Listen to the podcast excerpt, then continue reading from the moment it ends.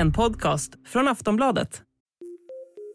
Kriget i Ukraina fortsätter och just nu så rapporteras det om hårda strider längs med frontlinjen.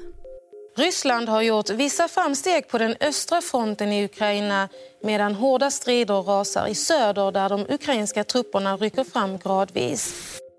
Ja, Ukrainas vice försvarsminister Hanna Maliar konstaterade i ett uttalande i söndags att Ukraina möter ett intensivt motstånd när Ryssland attackerar i flera riktningar. Samtidigt kommer det uppgifter om att de ukrainska trupperna har avancerat i den sydöstra delen av landet. Och efter kuppförsöket i Ryssland under midsommarhelgen så har den ryske så kallade general Armageddon varit försvunnen. There has been a lot of speculation over the past few days uh, about his whereabouts because Sergei Surovikin is known to have been relatively close with Yevgeny Prigozhin. Sergej Surovikin, som han egentligen heter, fick sitt smeknamn för hur han brutalt bombade städer i Syrien och är en känd chef i det ryska flygvapnet. Han har tidigare varit befälhavare över de ryska styrkorna i Ukraina och nyligen har dokument avslöjat att han har haft en betydande roll i Wagnergruppen. His daughter claims he's at work, but there are reports he's been arrested as a sympathizer of the Wagner rebels. Så hur påverkas Ryssland av upproret som skakade om landet för en och en halv vecka sedan? Hur går det för Ukraina med motoffensiven? Och vem är han egentligen? Mannen som kallas för general Armageddon. Det ska vi prata om i det här avsnittet av Aftonbladet Daily. Jag heter Ellen Lundström. Gäst är Aftonbladets utrikespolitiska kommentator Wolfgang Hansson. Kan du börja med att beskriva i vilket läge som kriget har hamnat i nu? Ja, det känns ju som att det har hamnat i en eh, fas där ingen deras sidan egentligen gör några stora genombrott. Eh, och det är väl egentligen en fas som kriget har befunnit sig i under väldigt lång tid. Eh, skillnaden är nu att Ukraina har startat en motoffensiv eh, men att den går väldigt trögt. Eh, och tidigare så var det ju ryssarna som försökte ta territorium men inte lyckades eh, med det särskilt väl eh, det senaste halvåret. Vad är det som gör att det går så trögt för Ukraina? Ja, det är lite olika saker. För det första så, och det viktigaste skälet är nog att ryssarna har haft väldigt gott om tid på sig att eh, gräva ner sig i försvarslinjer. Inte bara en linje utan två, tre linjer. Där man har grävt skyttegravar, man har installerat skyttevärn. Eh, och man har minerat väldigt stora delar av eh, marken här som ukrainarna måste ta sig över för att ta tillbaka de här områdena. Eh, och det gör det ju extra svårt för ukrainarna. Det gör att de eh, får många skadade på vägen och även döda. Eh, vilket ju gör att det går mycket långsammare och tar mycket mer, eh, tar mycket mer tid. Eh, det, och sen är det ju så att i alla krig att, den, att försvara sig är lättare än att anfalla. Så att nu har ju Ukraina gått från att vara den försvarande parten, och då man lyckades väldigt bra att försvara sitt territorium, till att bli den anfallande parten när man försöker ta tillbaka territorium som ryssarna har tagit både i det här kriget och, och tidigare då som från 2014. Eh, och då är, då är det mycket svårare. Det, och jag hörde att den amerikanske generalen Mike Milley, han sa att han trodde att det skulle ta väldigt lång tid eh, och bli väldigt blodigt, eh, den här ukrainska offensiven, nu när man har sett att det liksom inte går så lätt som många hade hoppats på eh, innan den drog igång. Ja, enligt Ukrainas vice försvarsminister Hanna Maljar är det väldigt hårda strider och att Ryssland attackerar från flera håll. Går det att beskriva hur det är på plats där? Ja, alltså det är ju det är, I grund och botten är det ju samma krigföring som det har varit under en stor del av det här kriget, det vill säga det är eh, artilleribeskjutning, man beskjuter varandras positioner med artilleri eh, och om man då lyckas tvinga den ena sidan att gå bakåt så går man eh, fram och försöker liksom pressa den andra sidan ytterligare bakåt. Men det är ju en väldigt gammaldags eh, krigföring som, som vi inte har sett särskilt mycket av. I, i moderna krig så brukar man inte eh, kriga på det här sättet längre för att det, det, det, blir väldigt stora förluster i manskap på, på båda sidor och det är en väldigt ineffektiv krigföring. Men eftersom Ukraina eh, kan ju bara använda de, de vapen man har och det man har fått av västvärlden är ju i första hand då olika typer av artilleri eh, och luftvärn. Eh, och det är det man kan använda då för att försöka ta, ta tillbaka eh, de här områdena. Plus de stridsvagnar man har fått också. Då. Och Ryssland använder sig av en helikopter som har kallats för helvetesmaskinen. Vad betyder den för Rysslands framsteg i kriget? Ja, alltså den har ju varit väldigt viktig eh, på så sätt att ryssarna har ju inte använt särskilt mycket av sitt flygvapen. De har ju alltså de här stridsflygplanen som man skulle kunna använda mycket mer. MIG-29 eh, till exempel. Men det ukrainska luftvärnet har varit så pass duktiga på att freda sitt område så ryssarna vågar inte flyga med de här planen.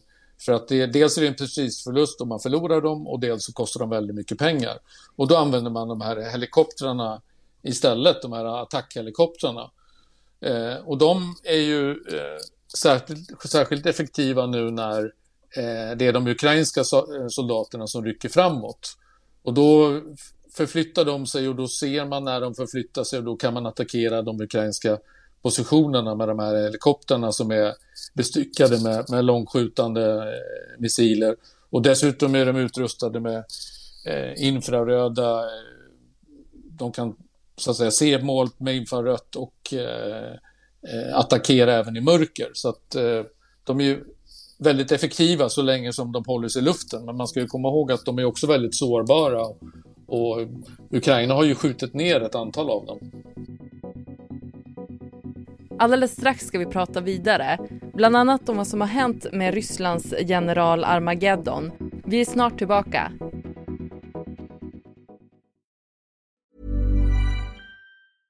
Normally, being a little extra might be a bit much, but not when it comes to healthcare. That's why United Healthcare's Health Protector Guard fixed indemnity insurance plans, underwritten by Golden Rule Insurance Company, supplement your primary plan so you manage out of pocket costs. Learn more at uh1.com.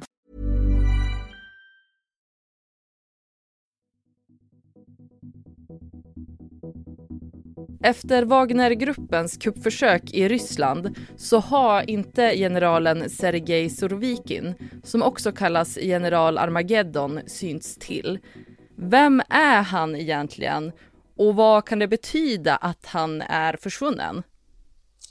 Ja, för det första så är det ju högst oklart om han är försvunnen eller inte därför att eh, det faktum att han inte har synts till, alltså synts i tv sammanhang eller så vidare innebär ju inte i, i praktiken att han är försvunnen. Och enligt hans dotter och andra människor runt honom så, så går han till jobbet som vanligt. Så det är ju lite oklart där exakt eh, statusen på honom.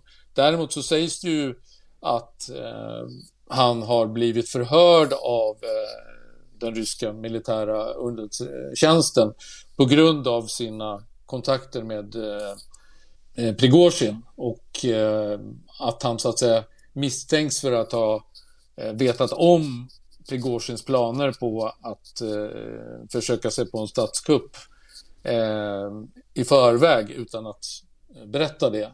Och det, det han gjorde var att han alldeles innan, eller precis när eh, Prigozjin hade börjat med den här marschen mot Moskva, gick ut i tv och sa att eh, eh, uppmanade Prigozjin att sluta med det. Eh, och det är många som tror att han gjorde det för att liksom eh, två sina händer inför Putin då så att han inte skulle misstänkas för att ha varit del i den här konspirationen. För han är ju i grund och botten en väldigt eh, eh senior eh, figur i den ryska militärledningen. Han, han utsågs ju av Putin när det gick dåligt i, i Ukraina och så utsågs han ju att leda eh, den ryska eh, offensiven i Ukraina.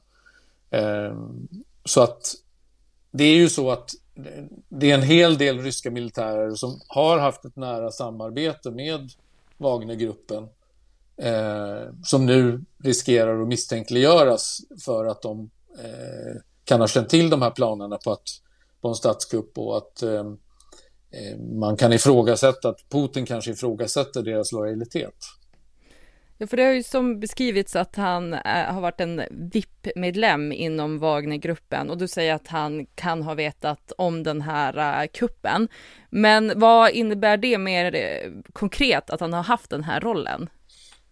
Ja, det innebär ju att han har varit en väldigt ledande person inom gruppen. Alltså, det är ju lite, råder ju lite förvirring här om vem det var, vem det är egentligen som har finansierat Wagnergruppen. Det har ju tidigare sagts att det var eh, Prigozjin då som har varit den stora finansiären. Eh, men nu sa ju Putin efter att det här kuppförsöket hade avvärjts att det är den ryska staten som hela tiden har finansierat eh, Wagnergruppen.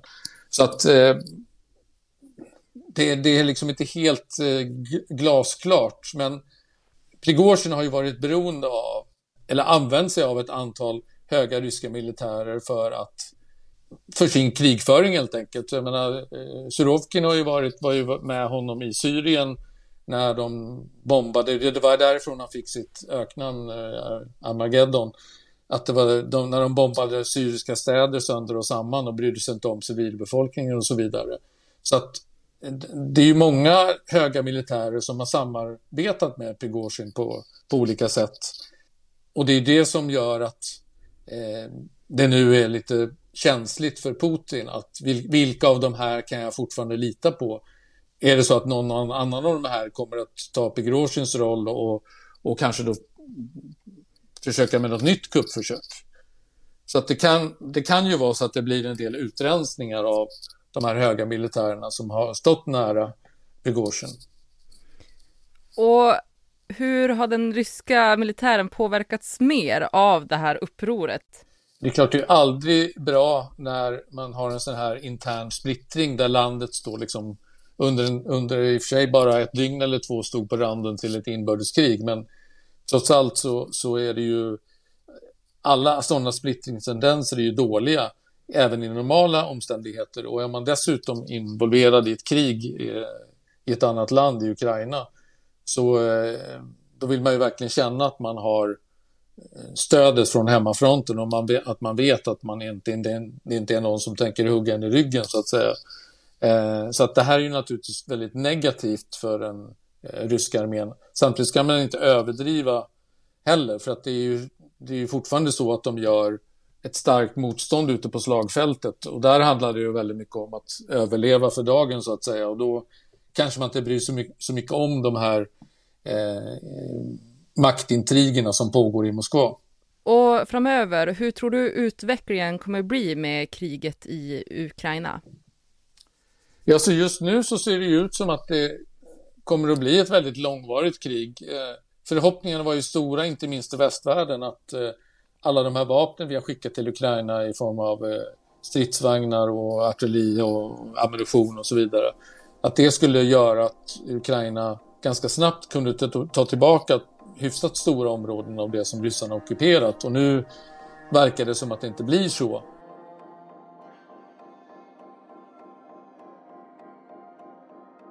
Sist här Aftonbladets utrikespolitiska kommentator Wolfgang Hansson. Du har lyssnat på Aftonbladet Daily. Jag heter Ellen Lundström.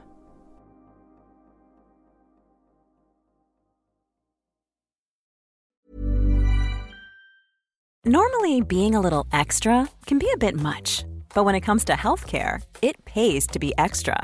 And United Healthcare makes it easy with Health Protector Guard fixed indemnity insurance plans. Underwritten by Golden Rule Insurance Company, they supplement your primary plan, helping you manage out of pocket costs without the usual requirements and restrictions like deductibles and enrollment periods. So when it comes to covering your medical bills, you can feel good about being a little extra. Visit uh1.com to find the Health Protector Guard plan for you.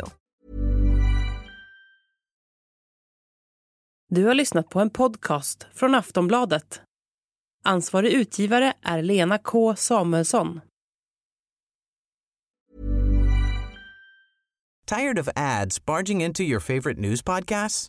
Good news. Ad-free listening is available on Amazon Music. For all the music plus top podcasts included with your Prime membership.